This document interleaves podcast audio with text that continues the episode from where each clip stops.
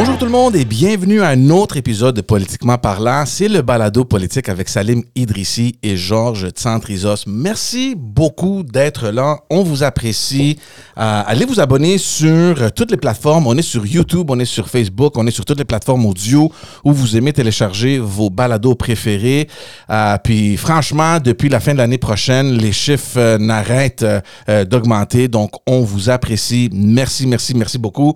Salim, ça va bien? Va bien, ça va bien. Tu voulais sans doute dire euh, la fin de l'année dernière, pas prochaine, mais Oh, oui. prochaine. Ouais, ouais. mais, euh, mais oui, mais euh, écoute, ça va bien, ça va bien. Puis je suis très heureux parce qu'effectivement, les, les chiffres n'arrêtent pas de monter, les messages textes n'arrêtent pas de rentrer, les messages de, de- de- d'encouragement sont, sont très bons. Alors on est, on est très heureux et on est très heureux parce que dans le fond, on partage cette passion qu'on a pour la politique et on le fait avec beaucoup de, de sincérité. Je crois que les gens le, le, le remarquent. Et, et je te dirais que c'est sûr que dans les dernières semaines, on a fait un coup du chapeau, un hat-trick, Ouais. parce qu'on a eu euh, trois euh, invités. Puis aujourd'hui, on est chanceux, on fait un grand chelem. On, on a un quatrième invité, puis un autre invité Mais- de marque. Mais tu sais quelque chose, Salim, on, on apprend évidemment. hein. Donc là, on a appris que durant la période où les sessions parlementaires, ben, sais, sont pas ouvertes, mais c'est l'opportunité d'aller chercher tous les députés, de leur dire, écoutez, venez, venez nous voir là. On n'est pas loin. Et effectivement, on a un, un- un invité que moi personnellement j'adore.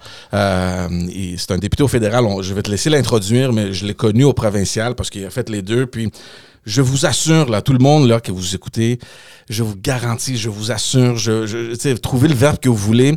Il n'existe pas personne autre dans votre vie qui est aussi souriante, aussi encourageante, aussi positive. Ça n'existe pas. Ça n'existe pas. Ça n'existe pas. Euh, cette personne-là est ici avec nous. Euh, je te laisse l'introduire. Ben, écoute, tu l'as déjà très bien introduit. Notre invité aujourd'hui, c'est le député de Bourassa, euh, Emmanuel Dubourg. Emmanuel Dubourg nous fait l'honneur euh, de venir faire une petite discussion avec nous euh, aujourd'hui. Emmanuel, on va parler de son, parcours, mais les gens, le public l'a connu déjà quand il s'est fait élire au, au- provincial avec le Parti libéral du Québec, puis a fait le saut au fédéral. Il va nous en, nous en parler tantôt avec le Parti libéral du Canada.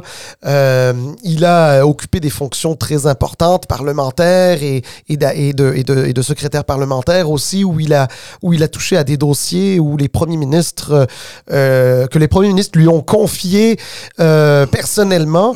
Et, euh, et effectivement, euh, Emmanuel est quelqu'un qui est très apprécié, non pas par les, juste par les gens qui, comment dire, le côtoient. Sa circonscription, les gens l'adorent, on le sait bien, mais aussi par ses adversaires politiques qui le respectent beaucoup. Emmanuel, merci beaucoup d'être là avec nous aujourd'hui.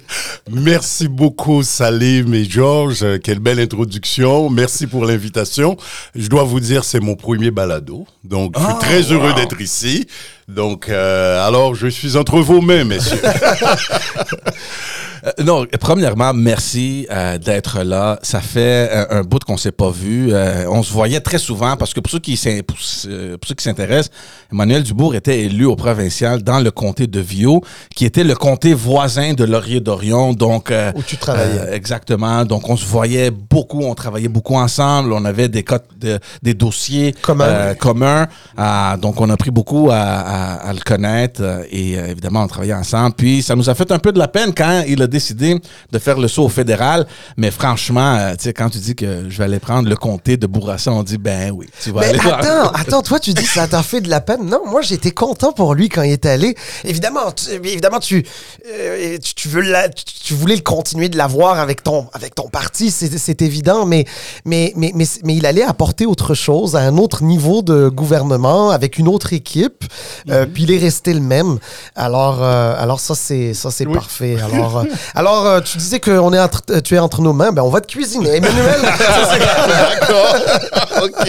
Pre- Premièrement, comment tu vas? Comment tu vas? Parce que ça fait longtemps, puis euh, tu sais, euh, c'est- c'est c'est bien de te revoir. Oui, ben merci, mais je vais très bien et vous le voyez, je suis très heureux et euh, ça continue de la même façon. Et je pense que euh, j'ai toujours été bien entouré, là, que ce soit avec mes employés au bureau, euh, les collègues, là, bon, les adversaires et j'aime ça, j'aime ça. Et quel que soit l'endroit où je passe, que ce soit dans ma vie professionnelle ou dans la vie politique ou dans l'enseignement, mais j'ai toujours aimé ces, ces, milieux-là, travailler et puis avoir certaines réalisations et puis laisser nos marques, laisser nos traces aussi Oui. un peu Oui. partout où on passe. Donc, euh, Mais alors justement, euh, Emmanuel, Oui. euh, regarde, euh, il y a beaucoup de monde qui te connaissent, puis on sait qu'il y a aussi beaucoup d'initiés à la politique qui écoutent euh, notre, notre podcast. Euh, mais mais j'aimerais ça quand même qu'on fasse un tour d'horizon rapide, un peu Oui. sur ton sur ton parcours. Euh, euh, tu sais, parle-nous un petit peu de toi. Alors, on, on sait que tu es né euh, en Haïti, on sait que tu es très fier de, de tes origines, on sait aussi que que qu'on t'a donné des, des fonctions aussi qui étaient en lien avec Haïti, tant au provincial qu'au fédéral d'ailleurs. exact, c'est vrai. Euh, et, et ça a été euh, très important pour la diaspora canadienne d'origine euh, haïtienne.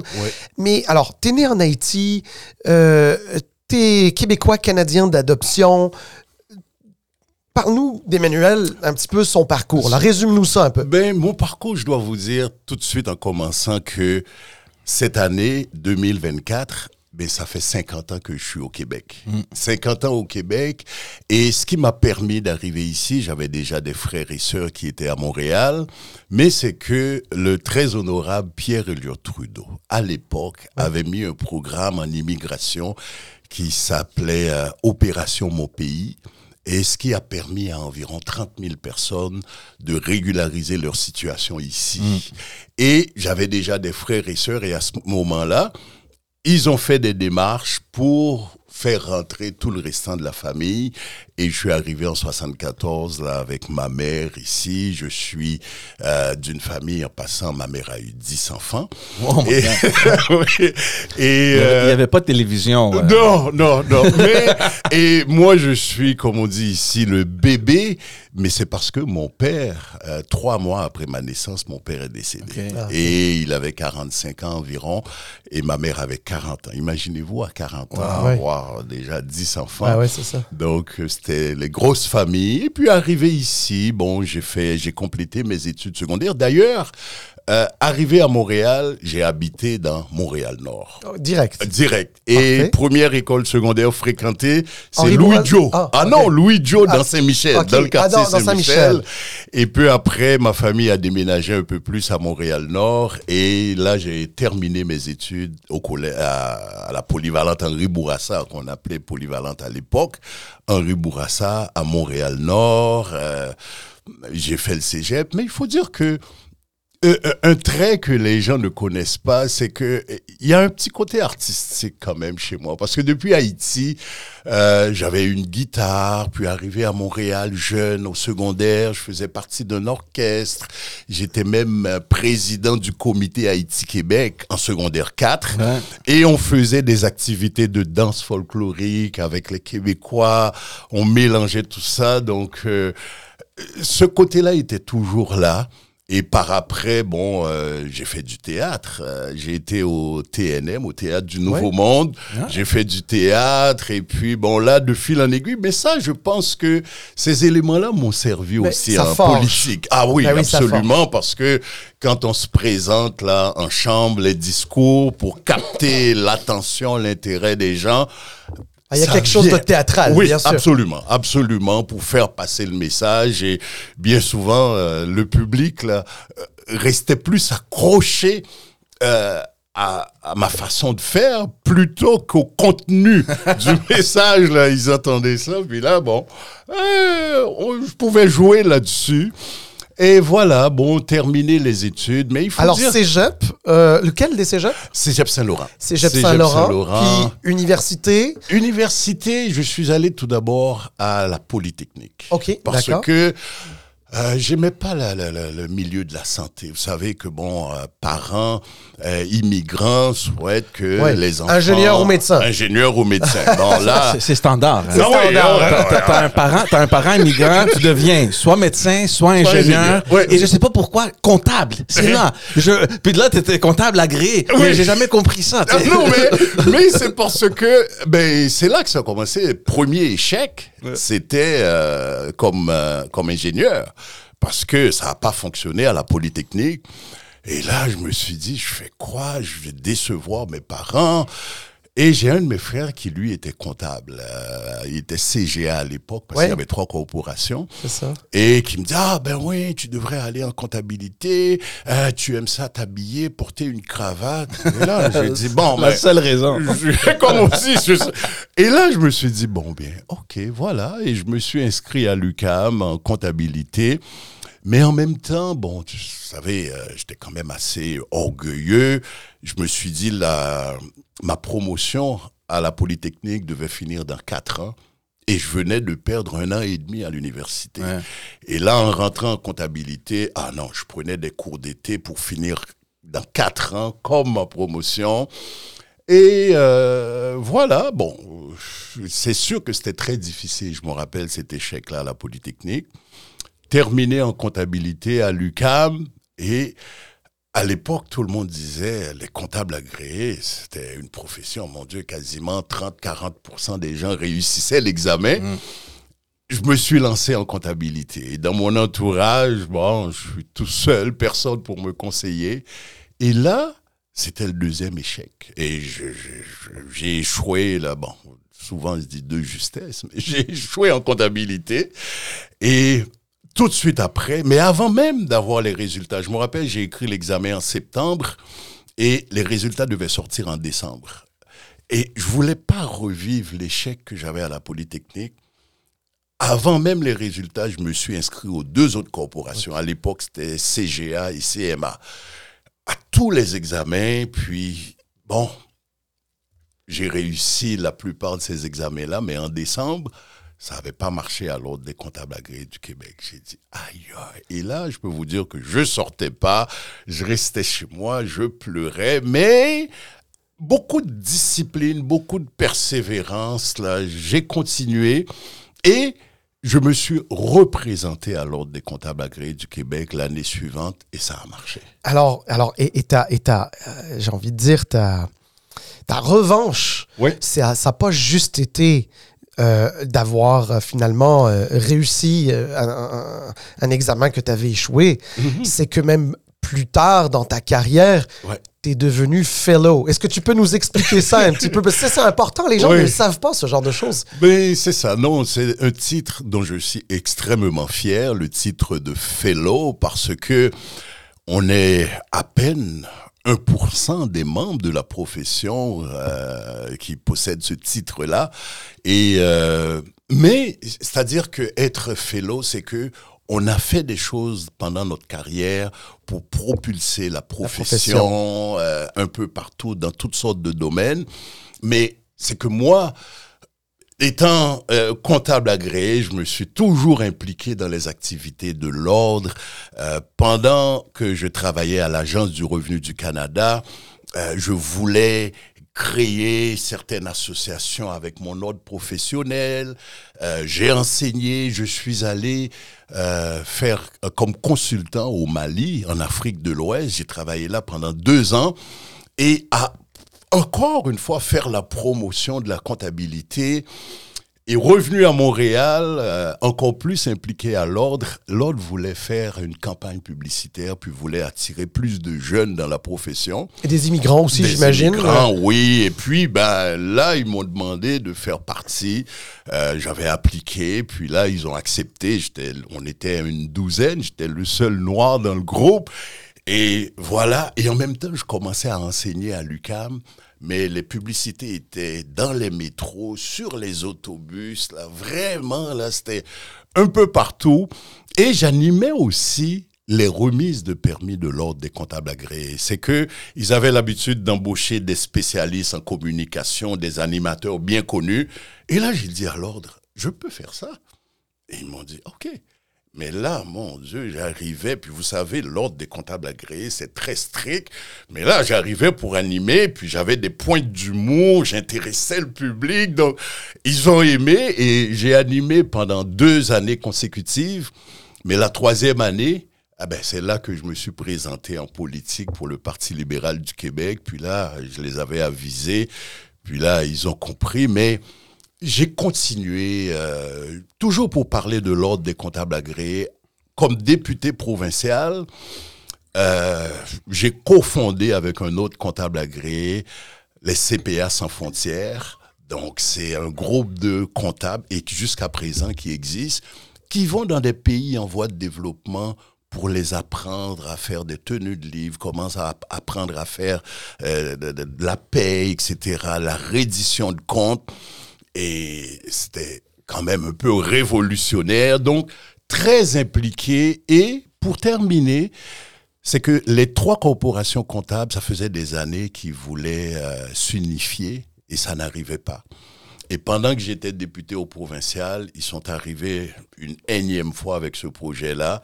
Je me suis impliqué, j'ai travaillé avec les trois autres professionnels et puis j'ai pris position. Et voilà que la loi a été adoptée. Donc, c'est maintenant un comptable professionnel agréé. C'est ça. Et tout ça, et quand j'ai présenté mon dossier euh, à l'ordre, ben voilà, ils m'ont accordé ce titre-là en 2014-2015 de fellow. Alors, euh, tu as mentionné euh, l'Agence du revenu du Canada dans laquelle tu as passé quand même euh, 25 ans? 20 ans. 20 ans, 20 ans, Ouais. 20 ans. Mhm. Et euh, donc, tu as mentionné ça, c'est qu'après ça, tu as fait le saut euh, en politique. Oui. C'est là que George va commencer à aimer ça. C'est là que George va, va- va Ah poser des questions, là, inquiète-toi Ah pas. mais, mais mes premières questions, puis après ça, je vais le laisser aller. Écoute, c'était ton élection, c'était en 2007. Oui. Donc, c'était la deuxième élection euh, du Parti libéral du Québec de Jean Charest. Oui. Alors, comment ça s'est passé? là? T'es- dans quoi? T'es dans ton bureau et quelqu'un t'appelle?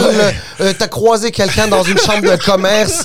Euh, euh, Dis-nous ce que tu peux. Mais Le plus que tout tu peux. d'abord, tout d'abord, je dois vous dire que, euh, étant donné que, bon, d'une famille monoparentale, je dois le dire, c'est important, ma mère euh, a décédé en 2003. Et ces élections-là, c'était en 2007.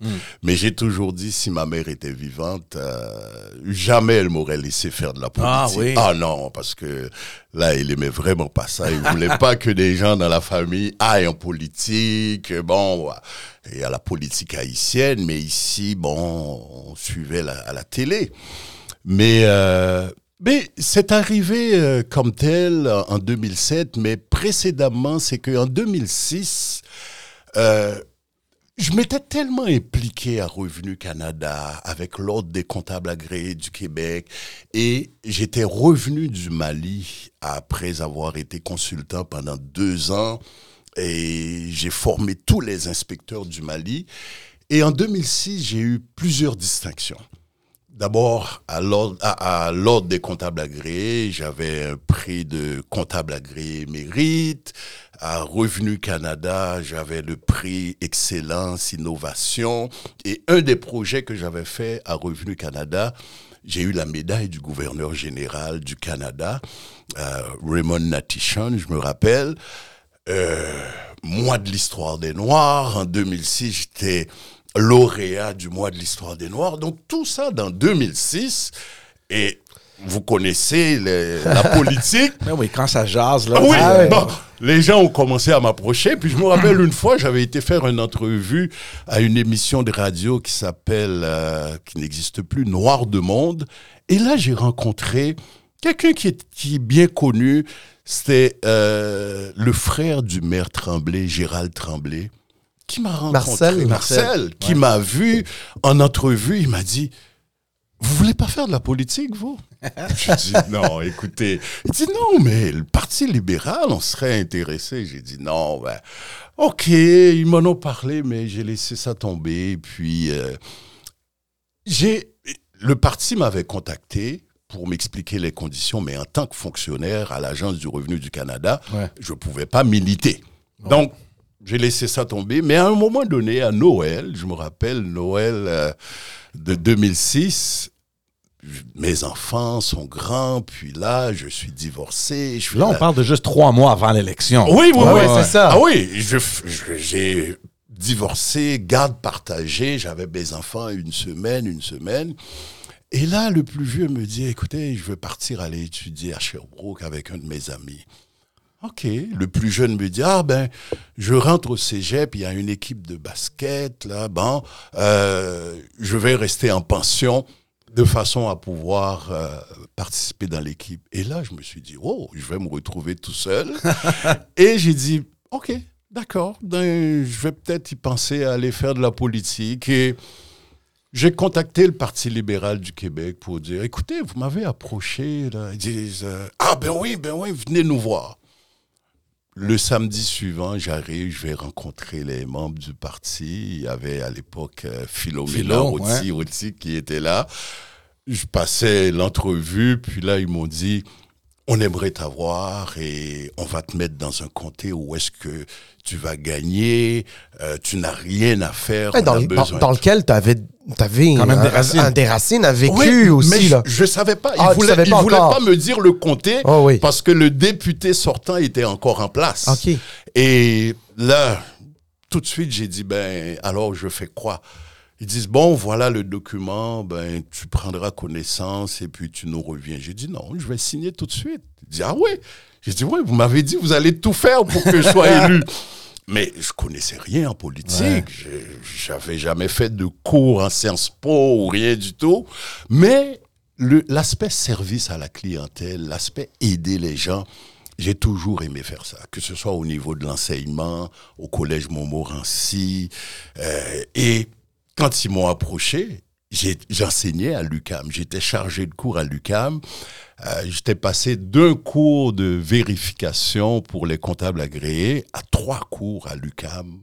En 2006, j'avais trois cours que j'enseignais, en plus d'être à Revenu Canada. Donc, j'étais extrêmement actif. Et je peux dire, entre parenthèses, là, au niveau de l'enseignement, euh, au bout d'un an, j'avais des, évaluations à tout casser à l'UCAM. Les, gens étaient impressionnés que les élèves ne voulaient plus suivre ce cours-là avec d'autres professeurs. Ils attendaient pour être inscrits à mon groupe cours à l'UCAM, tout ça. Donc, euh, c'était super intéressant.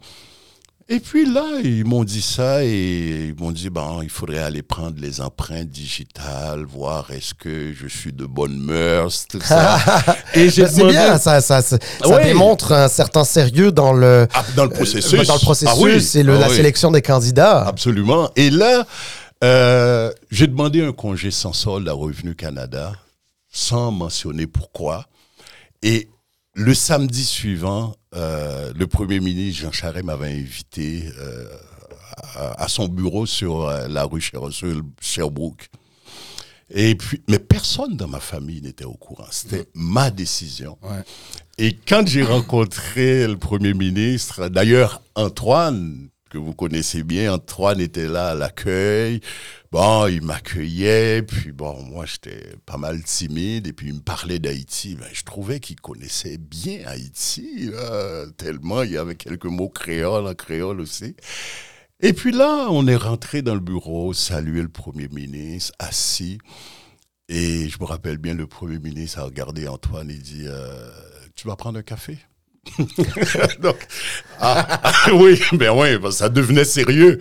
Et Antoine s'est levé, il est parti. Puis là, bon, euh, M. Charret me disait euh, Écoute, Emmanuel, on, aime- on aimerait ça avoir dans l'équipe. On va, je vais déclencher les élections bientôt. Puis là, il me dit euh, Qu'est-ce que tu as dans ton placard? Quel squelette as-tu dans dans ton placard? Là, je. je- Non, mais quelle question, hein? Oui. voilà. Qu'est-ce qu'on doit savoir, là? Mais oui, et là, moi, l'expression, je comprenais pas. J'ai dit, je sais pas, monsieur le Premier ministre, euh, je sais pas. Je peux vous dire que je suis divorcé. euh, bon.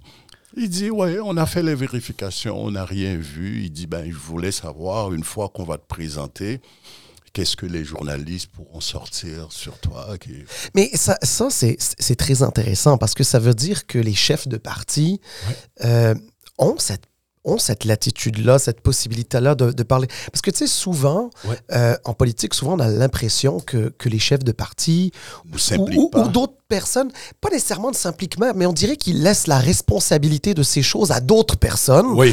Pour s'en laver les mains. Comme ça, s'il y a quelque chose, bah, moi, moi, je le savais pas. Mais, mais, mais ça, c'est intéressant. Ah oui. C'est-à-dire, c'est, c'est, c'est un chef de parti. Oui, d'accord, ils ont fait les vérifications, j'imagine, euh, Mhm. euh, tout ce qu'il fallait, là, le due diligence, comme on dit. Exact. Puis, euh, mais là, c'était ben, au-delà de ce qu'on sait déjà, as-tu quelque chose à nous dire? Oui, exactement. exactement. Et là, il m'a dit, n'en parle pas dans ton entourage parce que euh, je vais faire la présentation. Puis moi, ne connaissant rien en politique, et quand euh, j'enseignais encore, là, parce qu'on parle euh, février, Ah euh, oui. début mars, et là, euh, il a fait une conférence de presse au cours de laquelle, bon, il m'a présenté. Et c'est cette même journée-là que j'ai rencontré la famille Cousano, le député sortant, Bill, Bill. William Cousano, et sa femme, pour la première fois, Connie. Connie Cousano, Quelle dans le comté de Viau, dans Saint-Michel. Je connais rien, donc il a fait une grande conférence de presse au quartier général, a parlé de moi. J'ai dit waouh! Et ce jour-là, il a demandé à Connie Cousano et à Bill, il a dit écoutez, j'aimerais ça que vous vous occupiez de la campagne d'Emmanuel, comme si c'était votre fils. Bon, j'ai été gâté. C'est Ah. eux qui ont fait ma campagne. Mais c'est des ça. légendes, là. Connie Cousano, Oh, là. une Et. Bill Mais Cousano oui, avait 26 ans dans le comté de Ah. Viau. Ben oui. Donc, qui de mieux là pour faire ma campagne alors que je m'y connais pas? Mais je dois aussi dire que après cette conférence de presse là, j'arrive à la maison et j'avais des messages de Revenu Canada. Mm. Parce que les gestionnaires m'appelaient, j'avais pas le droit de militer, je les avais pas avisés. Et là, ils m'ont dit, Emmanuel, euh, il faut arrêter ça tout de suite, il faut faire enlever les pancartes là qui étaient affichées, euh, t'as pas le droit. Mais là, j'ai été rencontrer la commission de la fonction publique, j'ai sorti les courriels, j'ai dit voilà, j'ai jamais milité, je les ai rencontrés là en début de janvier, et puis une fois qu'ils ont accepté, j'ai demandé un congé sans solde. Donc voilà, mais là, j'ai embarqué le, le syndicat là-dedans, puis là, j'ai dit écoutez, attendez la fin de la campagne électorale pour pouvoir continuer votre processus, mais je vous ai tout dit. Et euh, une fois élu, le 26 mars 2007, je me rappelle très bien, le lendemain, j'ai envoyé ma lettre de démission, euh, je suis parti. Mais là, en quittant Revenu Canada, euh, j'avais quand même une porte de sortie dans le sens que Ouais. si ça marchait pas en politique, je, réintégrais Ouais, mon poste. ouais. Mais euh, c'était pas le cas, comme on va en parler au niveau euh, Mais fédéral. alors, alors, justement, Mais juste une petite anecdote, c'est que euh, l'Ordre des comptables agréés, pendant ce temps-là, en 2007, affichait partout sa campagne de publicité, puis j'étais en tête d'affiche sur les campagnes. Et je me rappelle bien que euh, le journaliste, euh, euh, mon Dieu, qui est encore à Radio-Canada, euh, qui fait Midi sans info, euh, comment il s'appelle Sébastien Bovet? non, pas Non? Sébastien Beauvais, il est chauve. Comment ça se fait, j'ai oublié son nom? Bon, bon, et lui, il avait pris le métro pour aller travailler. Et là, il voyait les affiches, puis je le regardais sur les affiches. Là, il a dit, hey, c'est qui ça? Mais C'est Emmanuel Dubourg. Mais là, il est sur les pancartes électorales, et puis il est là-dessus. Il a contacté l'ordre, L'ordre. euh, pas, pas l'ordre des comptables agréés, Élection Québec, Ah, shit. et pour dire que ben, c'est double affichage. Et il a sorti un article pour dire que non, c'était pas contraire à la loi, parce que l'ordre des comptables agréés, Oh, ben non, mais sa campagne c'est une existait campagne, depuis oui. avant. Et puis donc là, j'étais sur C'est toutes ça. sortes d'affiches, là, puis C'est- Emmanuel ah, bon, c'est sûr, donc, euh, c'est c'est sûr que d'un point de vue euh, relations c'est publiques. Auger, le- Auger, Ah, le journaliste. ok, Auger. Oui, Ah, oui, oui, oui. Mais, euh, mais en même temps, c'est sûr que l'ordre, à ce moment-là, il devait être un peu euh, mal à l'aise. Donc, ils ont dû peut-être euh, re- retirer quelques... Oh non, Non, pas même du pas, tout, même pas, pas. du tout, parce que c'était tout à fait indépendant, euh, ça n'avait pas rapport, ils voulaient pas faire ma promotion parce que personne n'était au courant que j'allais en politique, donc euh, non, ça a continué et puis euh, voilà et puis. Mais ça, mais ça, il faut le dire parce que tu as mentionné tantôt que, tu sais, euh, la campagne de, de- des ordres de, de comptables agréés, tu sais, ils voulaient plus de jeunes, plus d'immigrants, tu étais le seul noir, etc. Et il faut accorder quelque chose à Jean Charest parce que dans ces années-là, Mhm. il n'y avait pas beaucoup de personnes euh, euh, Issues des communautés culturelles? de- de- dans l'Assemblée nationale ou même en politique. Puis moi, je me rappelle, il y avait Yolande James, évidemment. Puis là, tu es venu. euh, il y avait quelques-uns qui est allé chercher. Puis il a fait quand même. Il, il Ah a oui. marqué, il a marqué des points. C'est pas pour des points, là, mais c'était un, un point. C'était un point très, très fort. Très, là. très fort. Euh, tu sais, il a mis son point. Puis il a dit Regarde, il faut que ça change. Là, puis Oui. on va amener des gens qui Mhm. ont Mhm. euh, qui sont qui, qui font partie de la diversité Exact. et moi je me rappelle de ça en 2007 Ah oui, et parce et il faut dire que c'était un comté très convoité après 26 ans du- d'un député d'origine italienne. Oh, il l'aurait donné à n'importe qui, Et, là. ah ben sais. oui. Ouais. Et moi, j'arrive, aucune connaissance en politique, rien du tout. Je me rappelle quand euh, au quartier général, on me préparait, là, euh, mon Dieu, il fallait tout me dire, là, les politiques du parti, tout ça. Donc, j'étais pas au courant et M. Charret avait osé faire ça parce qu'il voyait la composition de l'immigration, comment ça allait, puis dans Saint-Michel aussi. Ouais. Et là, je suis arrivé, donc il avait misé effectivement sur moi et euh, voilà. Mais c'est-à-dire que dans ton processus euh, de- d'en apprendre davantage sur la politique d'une manière générale et sur le Parti libéral du Québec en particulier, euh, j'imagine qu'à l'époque, tu as pu voir aussi une concordance de valeurs entre tes Ah, valeurs ben oui. personnelles et Oui. celles qui étaient prônées par ce Ah parti. ben oui, eh ben oui, c'est sûr que bon, j'avais des amis, etc., qui parlaient politique, mais Jean Charest pour nous là, puis en plus libéral aussi, donc c'était important. Je pouvais pas euh, penser à aller vers d'autres partis là. C'était, il faut dire que euh, les Haïtiens, bon, étant donné euh, l'immigration, bon, il y avait beaucoup de médecins, d'enseignants qui arrivaient. Eux autres étaient plus tendance, avaient plus tendance séparatiste. C'était plus vers le Parti québécois, mais nous, les jeunes, c'était Parti libéral, Parti libéral, puis là, référendum, tout ça.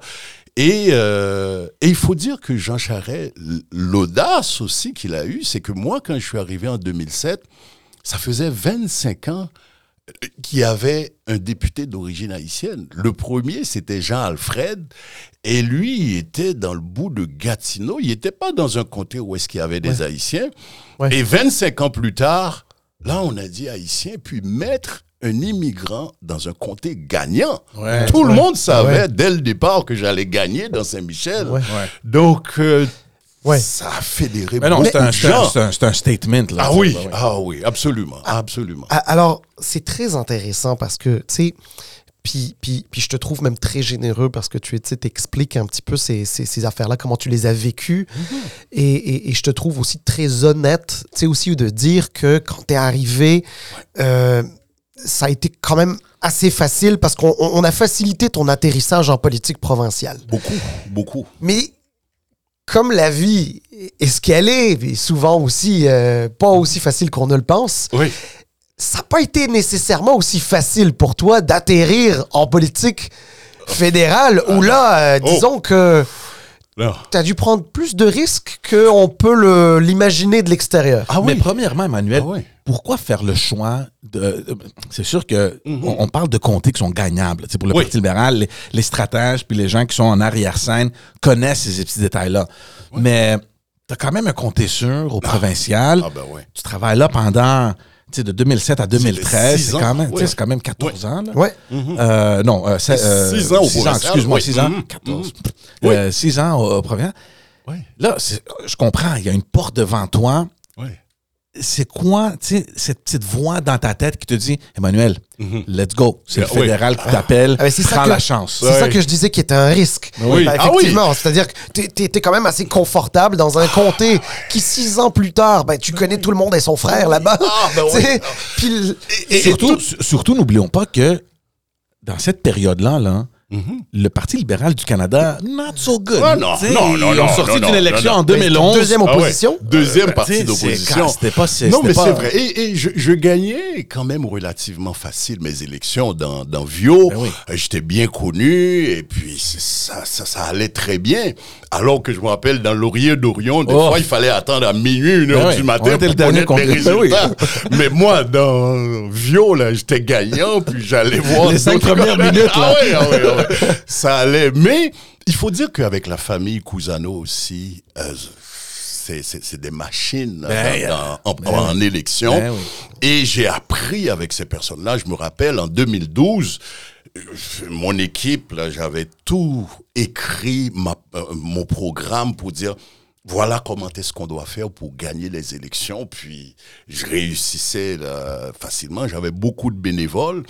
Mais pour faire le passage, je dois dire que euh, oui, c'est vrai que 2012, là, effectivement, vous vous rappelez les carrés rouges, là, c'était difficile. C'était difficile, ouais. Et euh, du fait que on a perdu, tout le monde pensait que, que le Parti libéral allait allait être effacé. Ah, tout le Mais- monde- tout le monde Mais disait on a on a perdu par deux ou trois députés, En et fait- parmi lesquels Je le pense premier quatre ou cinq ministre. En fait, en fait, c'était 54-50, mais dans le fond, si le, le PLQ avait gardé deux Oui. comtés, c'était 52-52. Ouais, ouais. Oui. Et parmi lesquels euh, le premier ministre Jean Charest avait perdu sa à Sherbrooke. Ah ouais. Et là, puis moi, hein, c'est- c'est c'est mon mentor. C'est avec lui que j'ai appris à faire de la politique. Je me rappelle, lui, au caucus, euh, Jean Charest qui présente là avec des PowerPoint, il expliquait toute sa stratégie, là, tout ça, là, c'était wow. Et là, je me suis senti mal. Je me dis, bon, qu'est-ce que je fais? Il y a eu course au leadership. Bon, OK, j'étais là. Mais les gens savent que je suis quelqu'un d'équipe. L'adversité, je n'aime pas tellement. On a eu tout ça. Et puis, bon, voilà, je continuais. J'étais dans l'opposition. Et au provincial, donc, j'ai pu faire un gouvernement minoritaire, majoritaire et terminer avec l'opposition.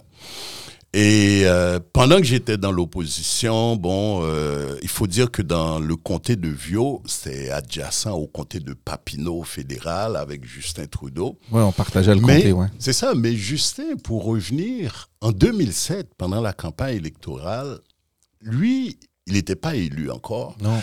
et il était venu euh, me rencontrer dans, au bureau électoral, euh, au bureau de campagne. Il s'est présenté. Bon, ok, ah, c'est un Trudeau. Bon, c'est salué. Mais lui, parce qu'il il faisait sa campagne pour la nomination de, de ce Il- il, comté-là. se préparait. Ouais, ouais, ouais. Il se préparait Exact. pour aller dans Papineau. Ouais. Et, euh, Et en- lui, comme stratège aussi, lui, dans sa tête, Ah oui, c'était comme. c'est Viviane Barbeau. Ben, c'est ça, exactement. Qui était là. Oui. Donc, en venant me voir, bon, il voulait l'appui. Et effectivement, après les élections, après mes élections, il s'est présenté en 2008. Euh, je me rappelle, sur ces photos là de publicité, j'étais le seul élu euh, à lui donner mon appui. J'avais une photo avec lui et Bill Cousano. On était les trois ensemble, tout ça. Puis voilà, et je l'appuyais. Effectivement, et il a gagné contre Viviane Barbeau en 2008. Donc, depuis ce temps-là, on est resté en contact. Là, on a toujours travaillé ensemble.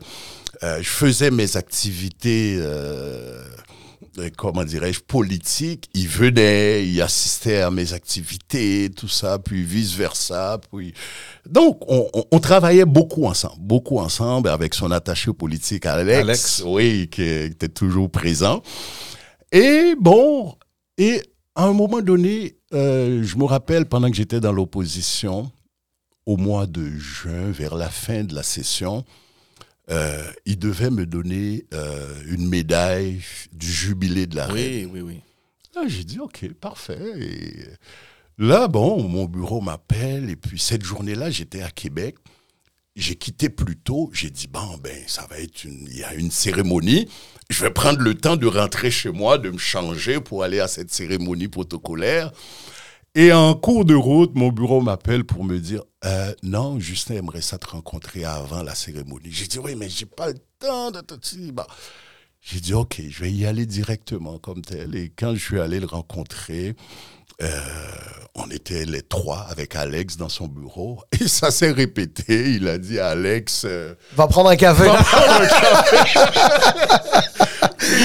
mais Alex savait de quoi on allait parler. Ouais. Puis il a dit, Alex, va prendre un café. Puis juste une là- petite précision, euh, Justin Trudeau à ce moment-là est, est chef du Parti libéral du Canada, Ouais. chef de la deuxième opposition à la Chambre des à communes. la Chambre des communes. Donc, euh, parce qu'il y avait l'histoire des commandites, tout ça, donc le Parti libéral du Canada était relayé au deuxième parti d'opposition, tout ça. Et puis, il faut se rappeler aussi que euh, euh, Jack Layton était là. Mais oui, c'est toute la vague orange. c'est la surtout- la vague orange. Ouais, et bon, euh, on était là en train de parler. Ah, Just, comment ça va? Je l'appelais Just. Et puis là, il me dit Bon, euh, c'est quoi tes objectifs de carrière, Emmanuel? Je lui dis Oui, quelle question Je suis pas en entrevue. Puis là, il dit Non, non, non, j'aimerais savoir. Je dis Bah, regarde, je suis là dans l'opposition. Ben, je continue, je travaille. Il dit, Est-ce- qu'est-ce que tu aimerais faire? J'ai dit, bon, ben, écoute, Justin, ce serait bien. J'ai dit, moi, j'aimerais ça te voir euh, Premier ministre du Canada. Et comme ça, tu me nommeras euh, ambassadeur dans un pays chaud. La, la blague La habituelle. blague, ouais. Dans un pays chaud. Il me regarde sérieux. Il dit non, non, non, non, non, j'ai- d'autres choses pour toi. J'ai dit, comment, Jess, c'est quoi? Puis là, il me dit, j'aimerais ça que tu viennes avec moi euh, en politique. J'ai dit, comment? Il dit, Bourassa, là, le comté de Nicodère, là, euh, on aimerait ça Ouais, t'avoir là. Lequel il avait quitté pour euh, briguer la mairie de Montréal. C'est Oui. ça.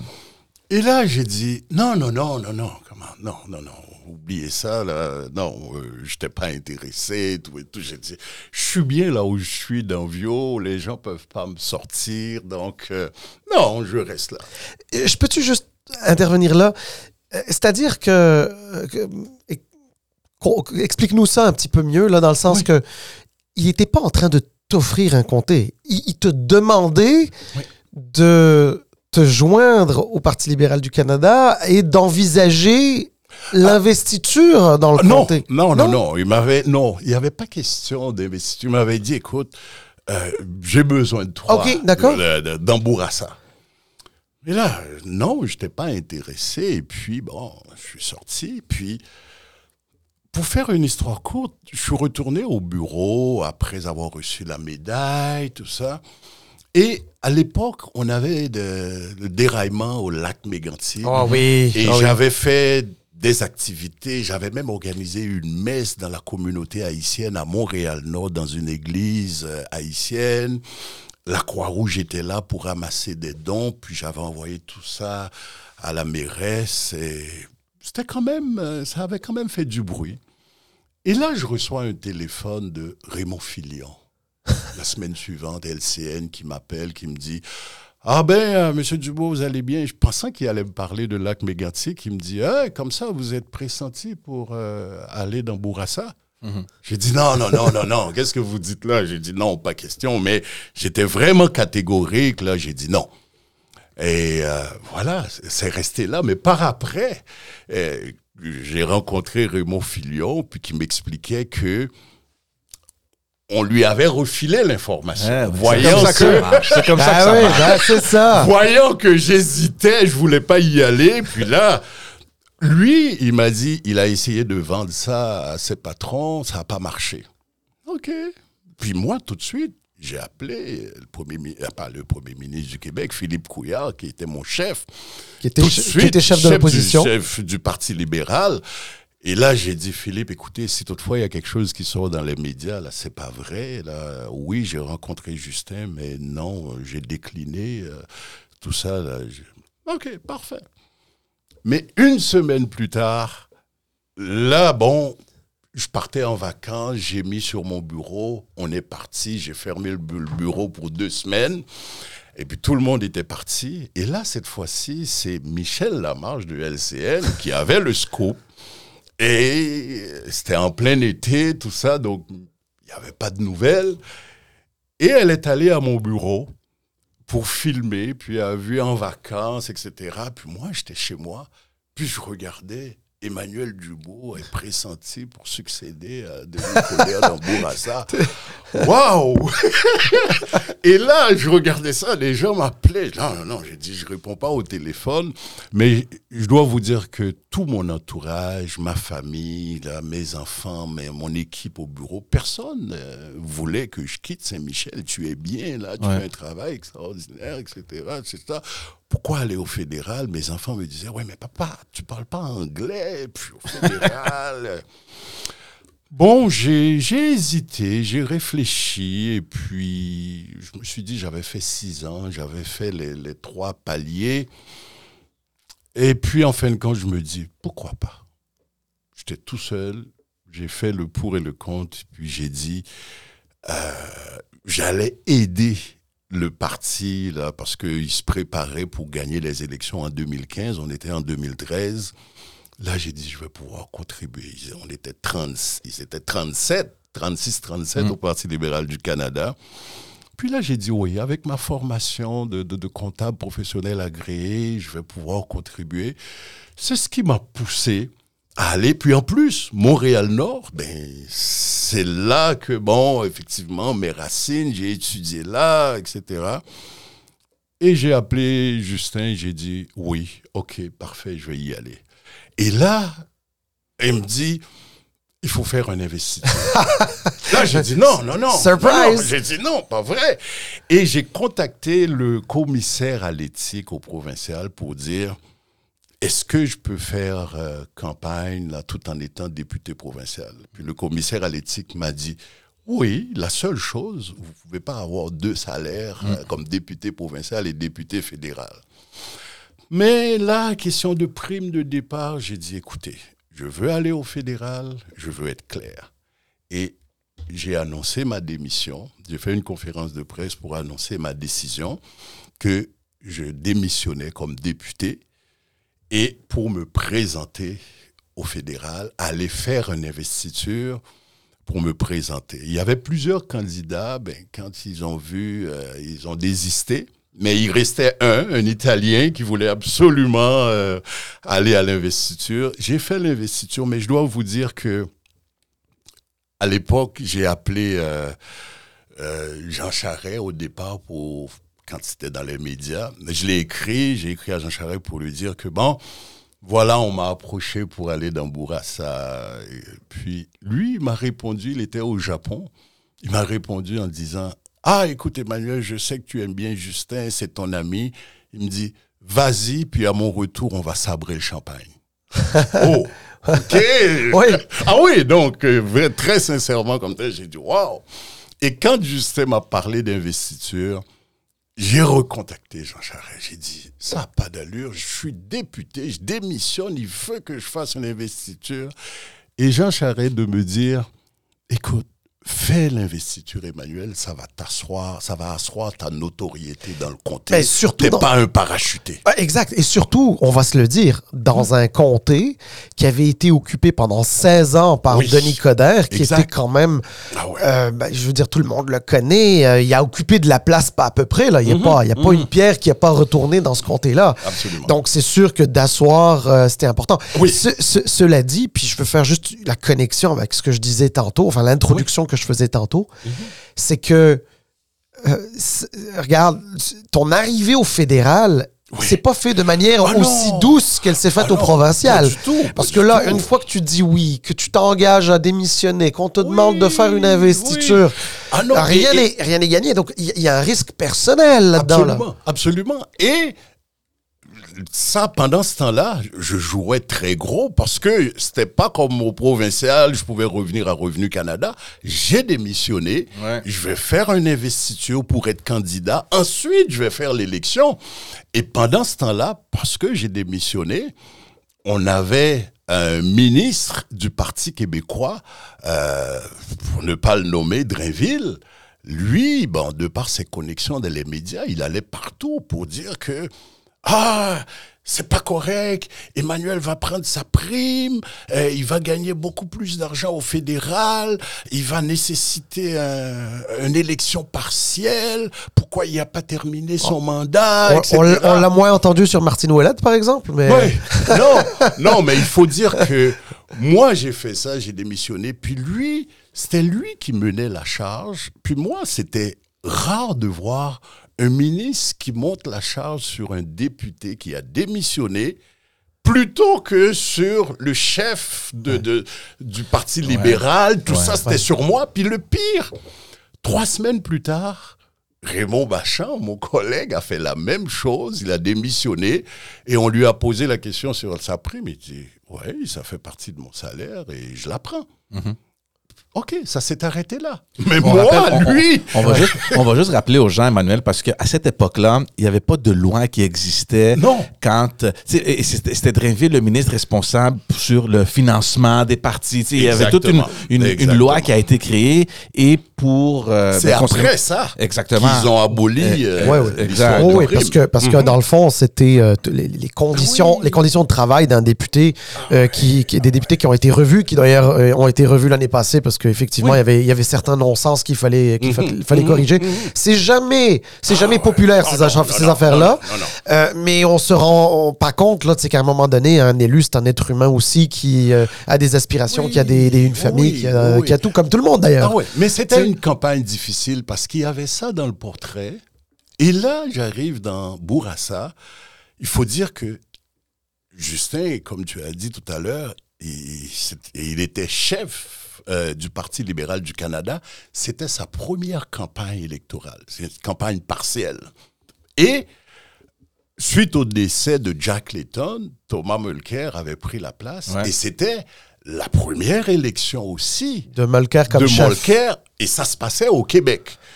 Donc, pas besoin de vous dire ces deux-là qui se battaient. Et moi, j'ai. Le NPD a fait une campagne de salissage contre moi. C'est la première fois qu'on voyait une, un peu une campagne à l'américaine. Ils prenaient mes photos, puis ils faisaient des grandes affiches, puis ils mettaient euh, le club des petits amis, puis tout ça. Ils ont, ils ont été chercher une candidate d'origine haïtienne, puis... Euh, Pour essayer de briser euh, certains élans. ouais. Euh, ben oui, il, il- il tapait, il tapait, mais tout le monde me donnait gagnant. Et effectivement, là, j'ai gagné euh, Alors, facilement. alors, alors, tu as, oui, tu as, gagné quand même assez aisément. C'est vrai que c'est un comté qui est quand même traditionnellement très libéral. Ça veut, ça veut pas dire que ça veut pas dire que quelque chose pourrait pas arriver, mais il reste que tu étais quand même dans un comté euh, confortable. Tu n'étais Oui. pas à Pointe-aux-Trembles. Oui. Ah non, non, non, non, non. Mais, euh, mais, mais c'est sûr que personnellement, puis tu sais, c'est surtout ça qu'on oublie, c'est que les, les députés sont aussi des êtres humains, puis tu sais, c'est- ils sont pas indépendants de fortune, ils ont une Oh non. carrière, ils ont des, des responsabilités, ils ont des, des, des, factures à payer, des, Ah des ben hypothèques, oui, enfin ah bref, ben ouais. tout ça. Prendre le risque, George le disait très bien tantôt, tu sais, t'es dans un comté à l'aise, sans problème. Ah ouais. Tu serais resté un an et demi plus tard, même Ah pas ouais. un an plus tard, tu étais, au gouvernement avec Couillard. Oui. Tu sais, t'aurais pu, t'aurais pu faire ça, comme d'autres d'ailleurs l'ont fait. Oui, hein, absolument, Comme d'autres l'ont fait. Oui. Et, et, et- mais t'as, mais t'as, alors t'as, t'as fait le choix euh, de te lancer là, et ça a été difficile parce qu'il a, fa- fallu passer par une investiture, Oui. puis par une, puis, élection. par, puis par Oui. une élection, Ouais, qu'on veut ou non, une, élection. Ben une élection, c'est, c'est, mais euh, en tout cas, c'est euh, Oui, c'est- bravo c'est- pour ça. Alors, dis-moi donc, d'une manière générale, là, parce que tu sais, je vois le temps fi- filer, et c'est super intéressant. Puis, ouais, on va peut-être t'inviter pour un deuxième Ah, épisode. là. Mais, Ça me rappelle des souvenirs, ça, de Mais- cette conversation-là. mais, ouais. mais- mais dis-nous un petit peu. Tu sais, euh, la, la politique, évidemment, c'est un monde euh, euh, fabuleux, mais c'est un monde qui est aussi très difficile. Euh, on, a, on a des choses dont on, dont on peut être euh, très fier, puis parfois on peut avoir aussi certains regrets. Je l'ai mentionné tantôt, tu sais, as eu les premiers ministres, tant, tant Charest que, que, que Trudeau, fourni- euh, vont- t'ont- donné le- le- le- des responsabilités importantes, notamment après le séisme en Haïti en 2010, 10, oui. euh, mais aussi avec, euh, euh, est-ce qu'on peut appeler ça une espèce de crise de réfugiés à un moment donné avec Ah Roxham, etc. C'était quand même, c'était quand même super, c'est des dossiers super importants. Et, euh, mais d'une manière générale, qu'est-ce, comment tu qualifies un peu ta carrière, ton parcours, euh, ce que t'as aimé, ce que t'as moins aimé, ce que t'aurais voulu, pas voulu, Oh. je sais pas, genre. je, je sais.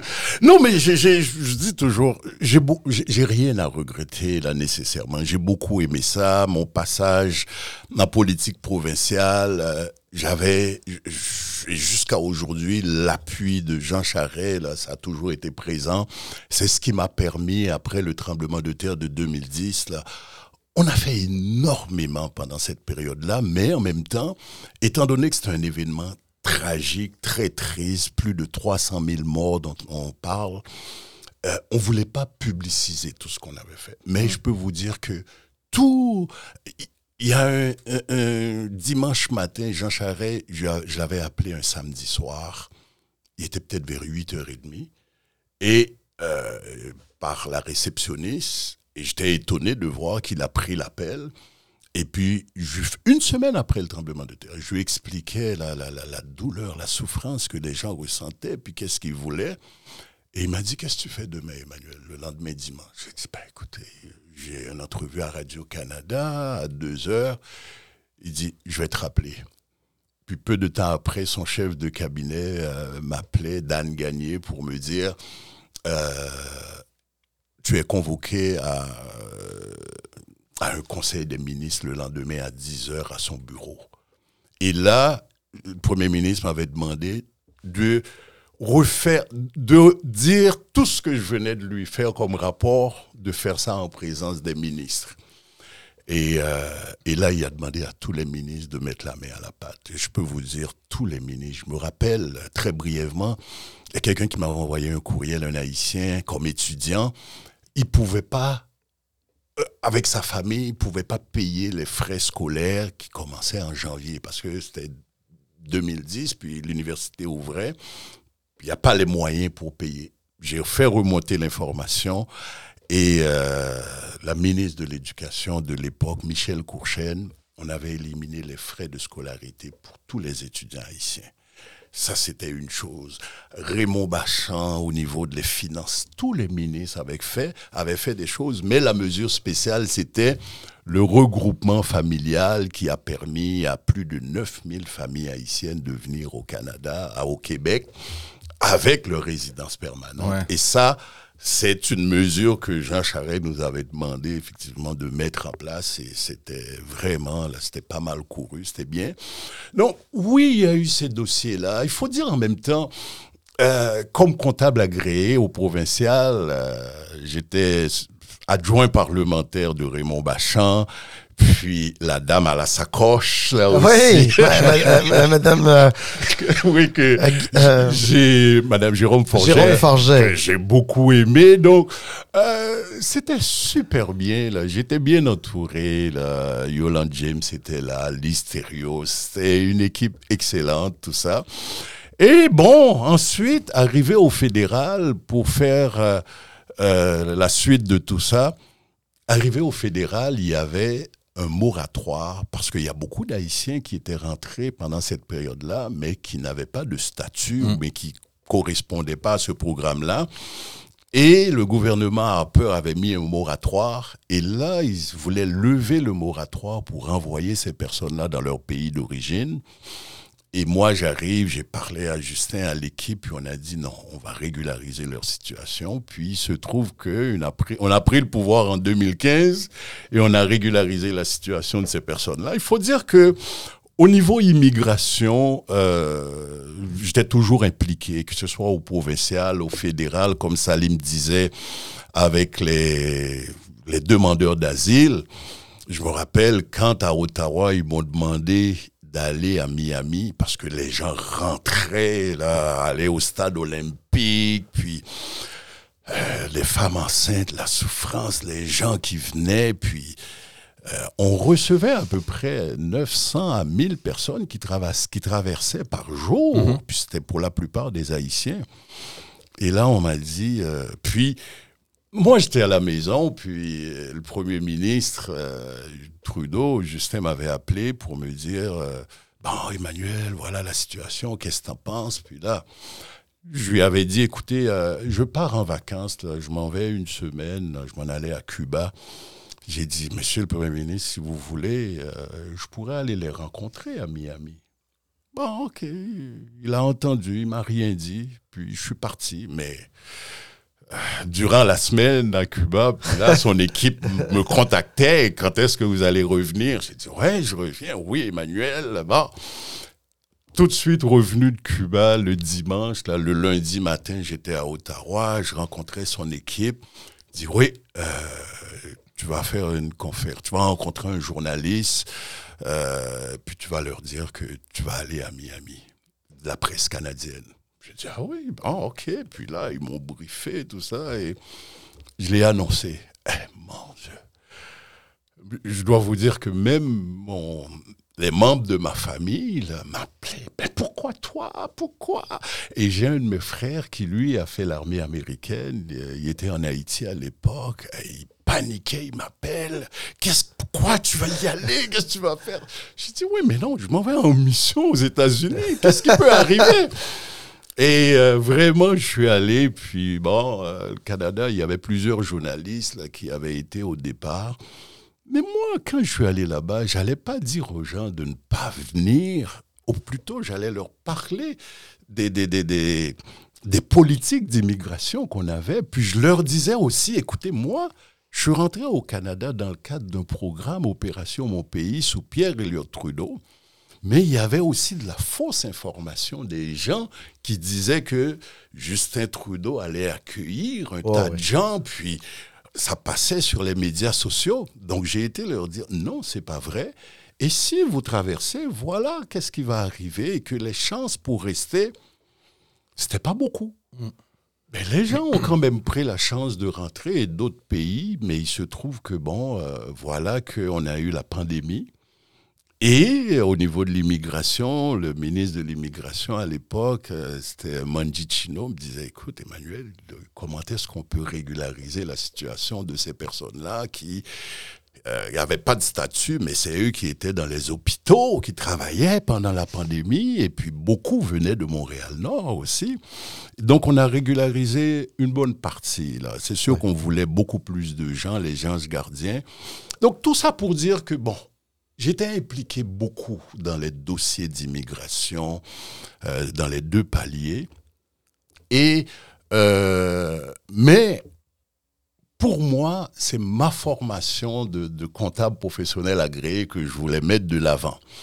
J'avais commencé au provincial à proposer des choses. J'avais rencontré le premier ministre Jean Charest. Il m'a dit, bon, va voir le ministre du Revenu. Euh, à l'époque, c'était Jean-Marc Fournier. Je lui avais présenté tout ça. Et bon, les fonctionnaires du ministère des Finances, euh, avec mes propositions, me disaient non, c'était pas possible. Il fallait que ça soit fait d'abord au fédéral pour que ça soit fait au provincial. Bon, on m'avait découragé. Je travaillais avec Alain Paquet, tout ça, puis j'ai laissé tomber.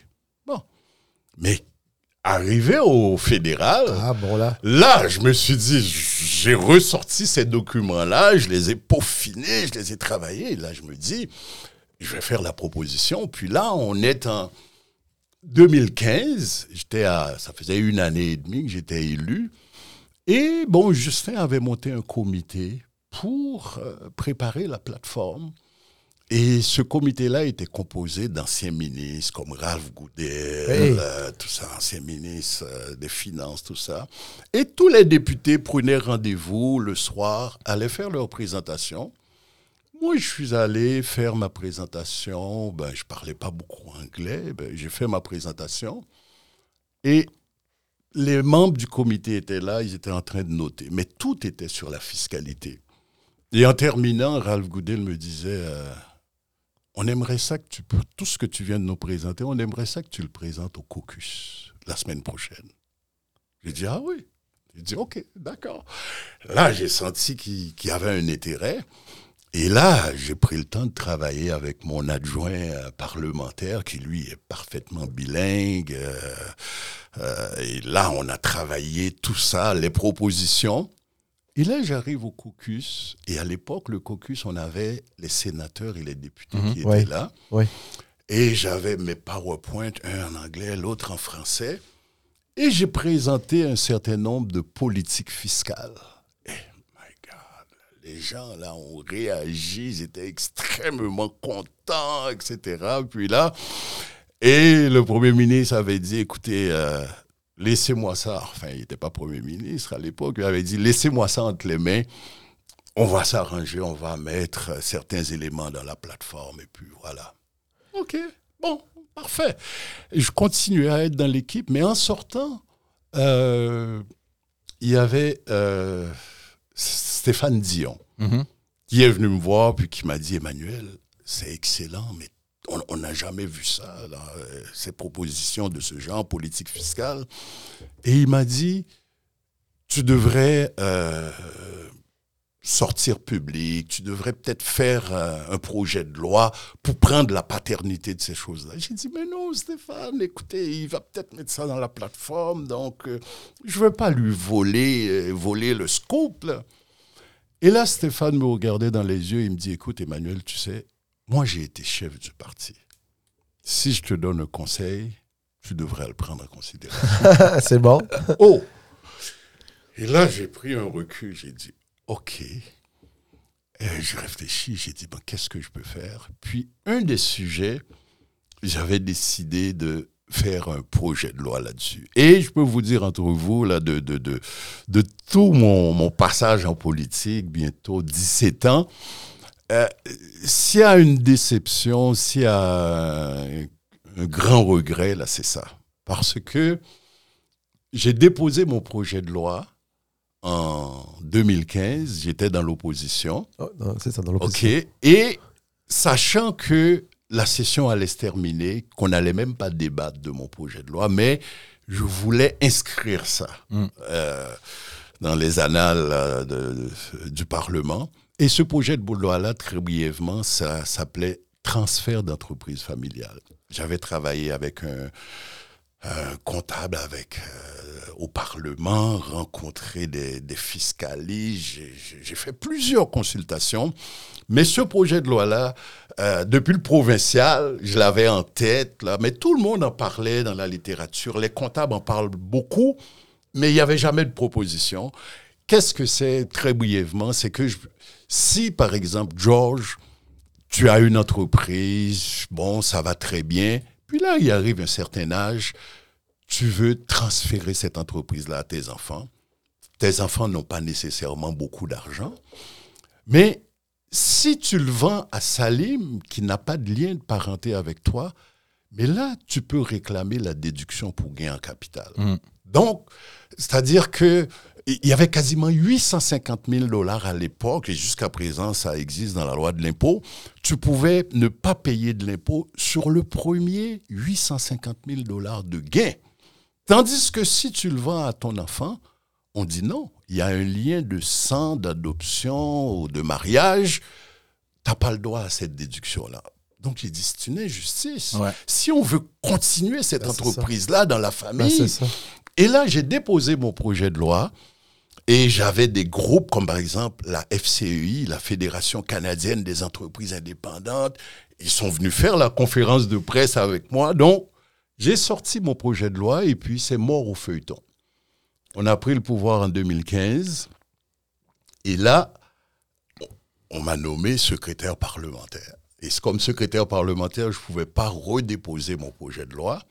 Et il se trouve que pendant cette session-là, la même journée, le NPD et le Bloc, ils ont redéposé le même projet de loi.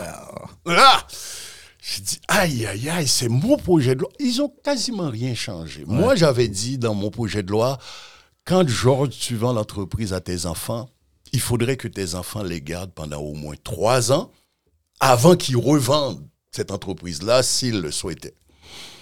Alors que je pense que le NPD ou le Bloc avait mis cinq ans au lieu de trois ans. C'est le seul changement qu'ils ont fait. Et, et c'est un aspect de la loi de l'impôt qui est extrêmement technique. J'avais développé toutes sortes de techniques là, dans le projet de loi, des formules mathématiques pour y arriver. Alors, ce projet de loi a été adopté?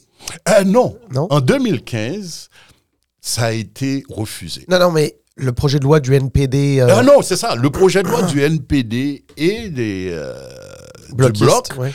à l'époque, avec Bill Morneau, effectivement, tout le monde disait, oui, mais c'est le projet de loi d'Emmanuel. Puis là, bon, on a discuté, on a dit, bon, écoutez, euh, Bill Morneau me disait, on va trouver une façon pour corriger cette situation-là d'entreprise familiale. Donc, Emmanuel, euh, il faudrait convaincre tes collègues là, de, de ne pas voter pour. OK, ben c'est ce que j'ai fait. Et puis, bon, après, on allait travailler ensemble pour trouver une solution. Euh, ben, Bill Morneau est parti. Là, on tombe en élection en 2019. Et 2019, cette fois-ci, c'est les conservateurs qui ont déposé le projet de loi. Le même projet de loi, sauf qu'ils ont rajouté un article là, qui vient modifier l'article 55 de la loi de l'impôt, qui est un peu controversé.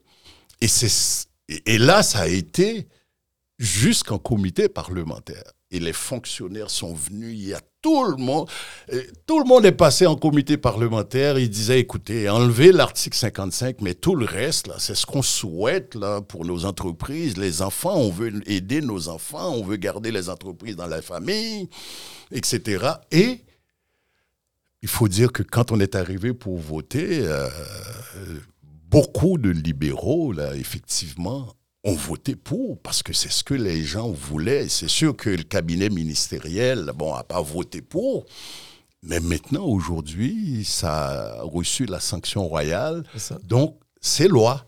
Donc, c'est sûr que quand je vois tout ça, j'ai dit un projet de loi que tous les partis d'opposition ont déposé, etc. Donc, ça veut dire que le, le besoin était là, l'engouement était là. Et bon, je me dis, euh, il faut que les gens remontent dans les annales pour dire que bon, euh, c'est le projet de loi d'Emmanuel, ben, etc. au moins, au moins, c'est au, moins il y a une trace de ça, ça ah, ben, c'est certain. Puis effectivement, ensuite, quand tu es rendu euh, dans, dans, un gouvernement minoritaire, bon, ben, il y a aussi une dynamique parlementaire à, à, respecter. George, avais-tu quelque chose pour Emmanuel? Ben, moi, j'aurais une dernière question à la fin. Là. Ouais. Dans, dans, le fond, c'est ça. C'est parce que récemment, tu as annoncé que Mm n'allais pas te représenter. On ne sait pas quand est-ce qu'il va y avoir les prochaines élections. Là. Hypothétiquement parlant, si ça peut aller jusqu'en 2025, disons que maximum 2025. Mhm. Là, cette décision-là de c'est sûr que c'est pas une décision qui se prend, qui, qui se prenne euh, d'un jour à l'autre là. Mais c'est quoi qui t'a mené à cette décision-là de dire ok, j'ai fait ce que j'ai fait, c'est le temps de, de me retirer?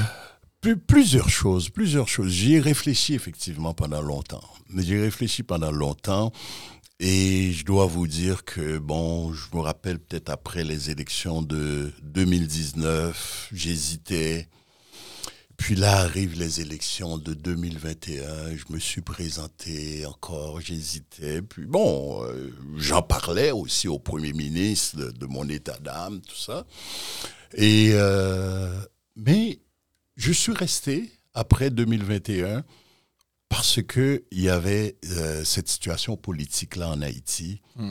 et les dirigeants en Haïti avaient demandé de l'aide pour pouvoir aider au niveau de la sécurité. Et moi, comme je dis, ça fait bon 50 ans que j'ai quitté. Puis en discutant, tout ça, je trouvais que c'était l'opportunité pour moi d'apporter un grain de sel dans la politique en Haïti, mm. même si je jamais participé à quoi que ce soit, je connais pas les gens non plus, mais mon gouvernement, le Premier ministre, était prêt à aider Haïti et puis de façon à établir une fois pour toutes la démocratie en Haïti. Et en tant que seul député d'origine haïtienne, j'ai fait mes six ans seul à Québec et là dix ans seul à Ottawa. Je suis resté pour aider effectivement dans les prises de décision, discuter et tout ça. Bon, mais vous connaissez la situation aussi bien que moi, ça, ça, perdure. Et puis bon, euh, le Canada avec euh, les moyens du Canada aussi, là, font en sorte que bon, ça n'avance pas, corruption endémique en Haïti, bref. Euh, puis là, je me suis dit, bon, écoutez, là, je pense pas que je peux euh, jouer grand rôle là dans, dans, dans ça là pour rétablir cette démocratie là en Haïti. Je demeure d'origine haïtienne, c'est vrai. Je suis toujours intéressé à tout ça. Mais ensuite, j'ai commencé à penser, là, parce que là, euh, la décision aussi a été prise parce que j'approchais mes 65 ans. En décembre dernier, j'ai eu 65 ans. 17 ans en politique. En même temps, j'ai fait les trois paliers aussi au fédéral, euh, minoritaire, majoritaire, puis opposition. Et puis je me demandais, je fais quoi? Parce que je suis un- quelqu'un qui est extrêmement actif aussi, créatif, je peux dire.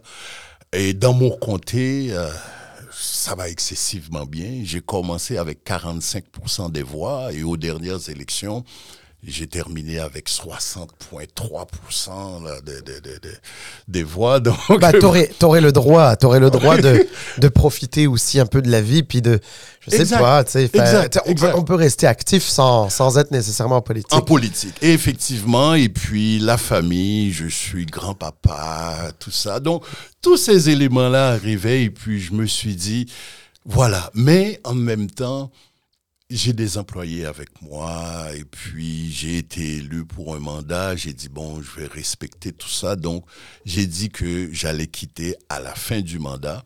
Et parmi mes employés, je dois vous dire, j'ai une de mes employés depuis 2007 qui est avec moi jusqu'à aujourd'hui.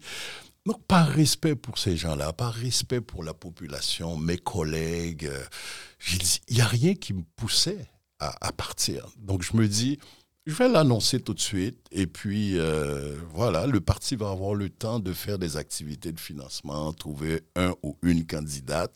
Pendant Autre investiture. oui, une autre investiture s'il y a lieu. Puis là, bon, il semblerait qu'il y a déjà beaucoup de demandes. Bon, ben, ça va être à suivre, mais euh, je pense que c'est- c'est une nouvelle étape là, qui commence dans ma vie et côté professionnel, je suis toujours bien impliqué avec l'ordre des comptables agréés. C'est pour ça que je dis souvent aux jeunes d'avoir beaucoup de discipline et de persévérance. Euh, pour conclure, quand je parlais de l'ordre des comptables agréés, que j'avais échoué l'examen une première fois, j'ai réussi ensuite. Là maintenant, j'ai le titre de fellow. Vous pouvez pas savoir à quel point je suis extrêmement fier.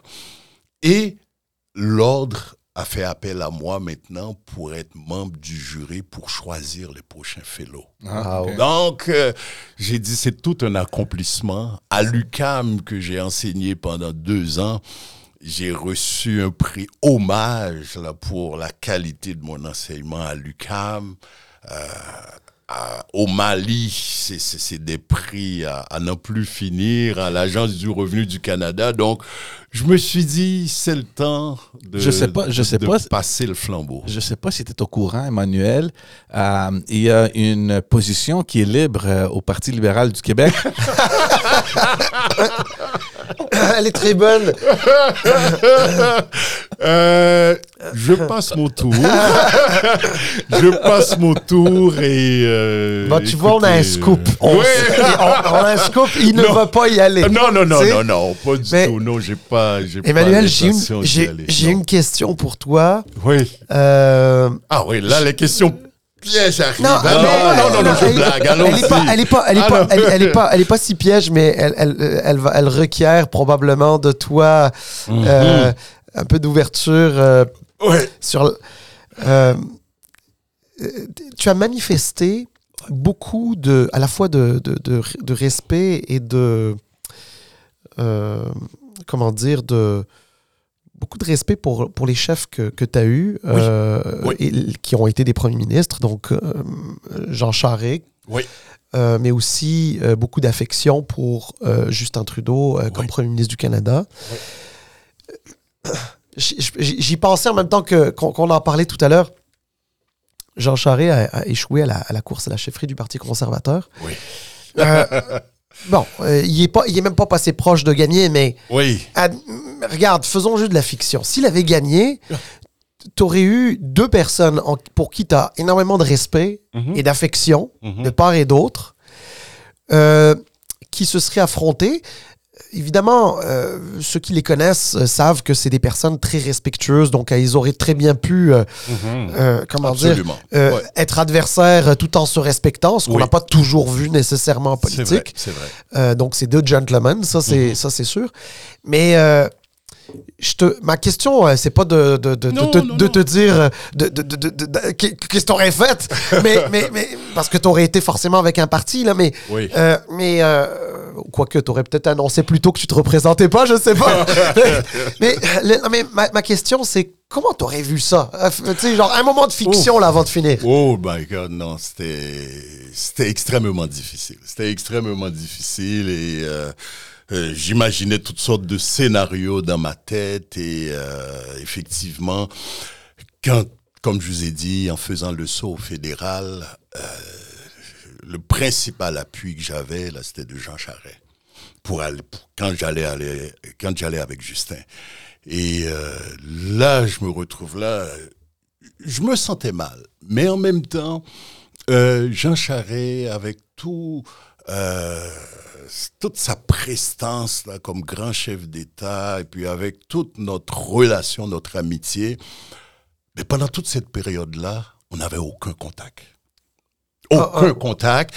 Je, je me sentais mal, je, je suivais sa campagne, je me disais, qu'est-ce que j'aurais souhaité vraiment? Je voyais les gens qui contribuaient à ces activités de financement. Je suivais d'un œil intéressé, mais je crois que... Garder donné- réserve. Oui, réserve. Puis étant donné ma personnalité, celle de Jean Charest, jamais un journaliste non plus sur la colline parlementaire m'a approché pour me dire c'était quoi? Parce que au niveau des conservateurs, euh, la plupart des députés de Québec là euh, allaient avec Jean Charest. Euh, puis j'avais siégé à Québec avec euh, Dominique euh, Vien. Ben oui. Non, je l'ai rencontré, il me disait Hey, Manu, qu'est-ce que tu fais, Manu? Là, je disais rien, mais aucun journaliste m'avait approché. Mais euh, un scénario vraiment là.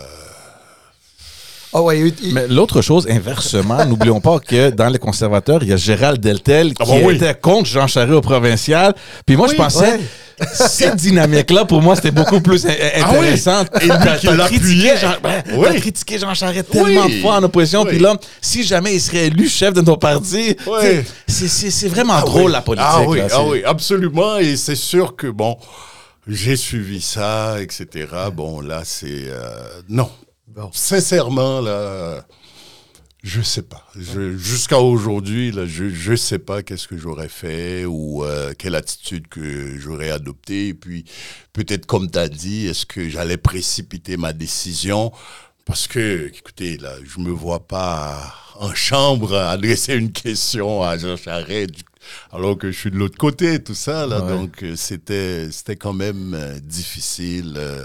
Mais il faut dire que quand même, ces deux politiciens-là, Jean Charest et Justin Trudeau, euh, le respect. mais ils se respectent. Ils se respectent. puis- Je pense même que monsieur, que, que monsieur Monsieur Trudeau. Charest a fait plusieurs mandats aussi pour le Mais gouvernement. c'est ça, c'est ça que j'allais dire. Euh, Puis il y a des anciens, il y a des anciens ministres euh, du gouvernement de M. Trudeau qui ont fait des déclarations sur les médias sociaux, notamment euh, par rapport à, à- à Jean Charest. Je pense notamment à l'ancienne ministre de l'Environnement qui disait que Jean Charest était l'un des rares conservateurs qui comprenait l'environnement. Oui. Des- Ah oui. Ce qui, ce qui- Oui, ce qui oui, était rare. Bon, ensuite, euh, et, et elle, fait plus, elle faisait plus de politique. Elle était déjà, donc elle n'était pas obligée de dire quelque chose Non, de ce genre-là. Absolument. Mais absolument. voilà, c'est intéressant. Non, mais c'est ça. C'est sûr que le grand public n'est pas au courant, mais euh, que ce soit les, les, les, les grands dossiers que Jean Charest a menés, etc. Puis là, qu'on voyait les premiers ministres se rencontrer en Europe, là, on, il l'invitait euh, lors des signatures là, des grands dossiers, des grands contrats. euh, euh, quand, par exemple, on voulait avoir une place là, un Aux siège Nations à- aux Nations Unies, mais Jean Charest, tout le monde s'est impliqué. Et Jean Charest venait au Parlement, mais on n'a pas à cacher quoi que ce soit. Ouais. Là, on a non seulement des affinités, mais j'étais membre de l'équipe. Là, Ouais, ouais. donc, euh, mais Justin n'a jamais fait aucune allusion à ça. Et Jean Charest, Et Jean Charest, dans sa, dans, sa campagne, ne s'est pas attaqué euh, personnellement. Ah non. il s'est attaqué au gouvernement peut-être, mais oui, pas... euh, oui. Il y avait ses politiques, c'est là, ça. effectivement. Puis- puis bon, c'est de la politique respectueux. Oui, absolument, absolument. Donc, en tout est parti, là, c'est vraiment, c'est des collègues, euh, et même aujourd'hui avec les collègues de les oppositions, les relations sont excellentes. là. C'est vrai que Mhm. Mais ça, quand les caméras sont là, ouais. c'est autre chose. des Mais c'est l'autre chose que souvent les gens ne, ne voient pas, hein, parce qu'on on, on s'habitue à voir une heure de questions de période où c'est le chaos total. Absolument. Et derrière les caméras, il y a une collégialité puis une amitié énorme entre les collègues. puis euh, Ah ben non, c'est c'est Et, et ça avec tous les partis. Moi, j'ai, bon là, il est plus en politique. Makakoto, ben, Ouais. on, on- on s'écrit, on s'échange, on se parle. Donc, euh, c'est penser au bien commun, penser à la population qu'on sert, le service public. C'est ça qu'on doit avoir d'abord et avant tout dans nos têtes, dire que je suis là pour ça, je suis payé pour accompagner ces personnes-là. Et une chose encore à la fin, dont je peux dire dont je suis fier, ben, ma communauté d'origine n'était jamais aussi impliquée en politique là, depuis 2007. Mais là maintenant, on y va jusqu'à avoir des programmes fédéraux pour les communautés noires, pour les aider à se consolider, etc. Tout ça. Puis on parle de millions, des prêts pour les organismes communautaires. Quand il y a une activité à Ottawa, eh, ils viennent, ils, ils- ils prennent les lieux pour eux. Puis on a beaucoup d'employés là dans les cabinets de ministres, du Premier ministre. Donc, moi, je suis fier, je pars, mais je me dis, la relève est là. Elle est là. Et, Ouais. et en terminant, je regarde, j'ai dit, ça aussi s'est passé dans ma tête comme décision, parce que là, on a Madoua Nikakade qui est Ouais. député Qu'on a reçu. que vous avez reçu ben, très bien dans Bourassa Sauvé, qui partage avec moi le, le comté. Mais Madoua a été à l'école avec mon plus jeune garçon. Donc quand je regarde ça, puis Madoua me disait, tu es le premier politicien que j'ai rencontré, j'ai pu parler. Donc là, je me dis, ah ah non, Emmanuel, là c'est le temps de céder ta place. Donc euh, voilà, la décision est tombée. On a pris euh, beaucoup de ton temps, Emmanuel, puis on te remercie. Juste vraiment maintenant en terminant, là, il y a un gros chapitre qui se ferme devant toi. Tu as tout le temps du monde, tu as tout le, euh, tout l'espace de faire ce que tu veux. Est-ce que, t'as- est-ce que tu commences à faire un petit plan là, de. de- Ah! Non, euh, je je, m'attarde pas là-dessus parce Ouais. que je me dis, je vais jusqu'à octobre 2025 et je suis confiant qu'on va se rendre en- jusqu'en octobre 2025. Euh, je me laisse aller. Je, je continue à servir là dans le comté de Bourassa comme si j'avais pas annoncé ça, présent dans les activités, euh, rendre hommage aux gens, les mettre euh, ces personnes-là de l'avant qui font des choses extraordinaires. Et je me suis dit, je me suis jamais battu là vraiment là pour l'enseignement, Revenu Canada, tout ça. Je me dis, voilà, je suis là, puis euh, on verra. Mais une chose est certaine, euh, je ne cours plus après, après des, des, des, des, des- des titres euh, ronflants, là, dire euh, euh, que j'apprécie, là, être député, être fellow, être... euh, non, là maintenant, là, c'est à moi. C'est vraiment à moi, ma famille, mes enfants et mes petits-enfants. Et... Bravo. C'est magnifique, Emmanuel. Puis honnêtement, ça m'a fait tellement du bien de, de- de te revoir là. Merci, merci, merci beaucoup d'avoir pris le temps. Beaucoup de temps. Donc, on l'apprécie. Mais On ça, ça, ça, ça paraît qu'on a apprécié parce que je pense que c'est l'épisode le plus long qu'on a fait. Exact, exact, exact, exact. Donc voilà, voilà un autre titre là, que tu peux avoir. L'épisode, l'épisode le plus long. Plus oui. Hey tout le monde, merci. Merci beaucoup d'avoir suivi l'épisode. Allez vous abonner à notre chaîne YouTube. Suivez-nous sur les réseaux sociaux, sur les plateformes audio. Euh, merci, merci de tout votre appui. On vous apprécie. Envoyez-nous vos messages, on les lit et euh, ça fait chaud au cœur. Donc, merci beaucoup. Euh, et on se voit encore euh, La semaine la semaine prochaine. Ciao tout le monde. Bye. Bye.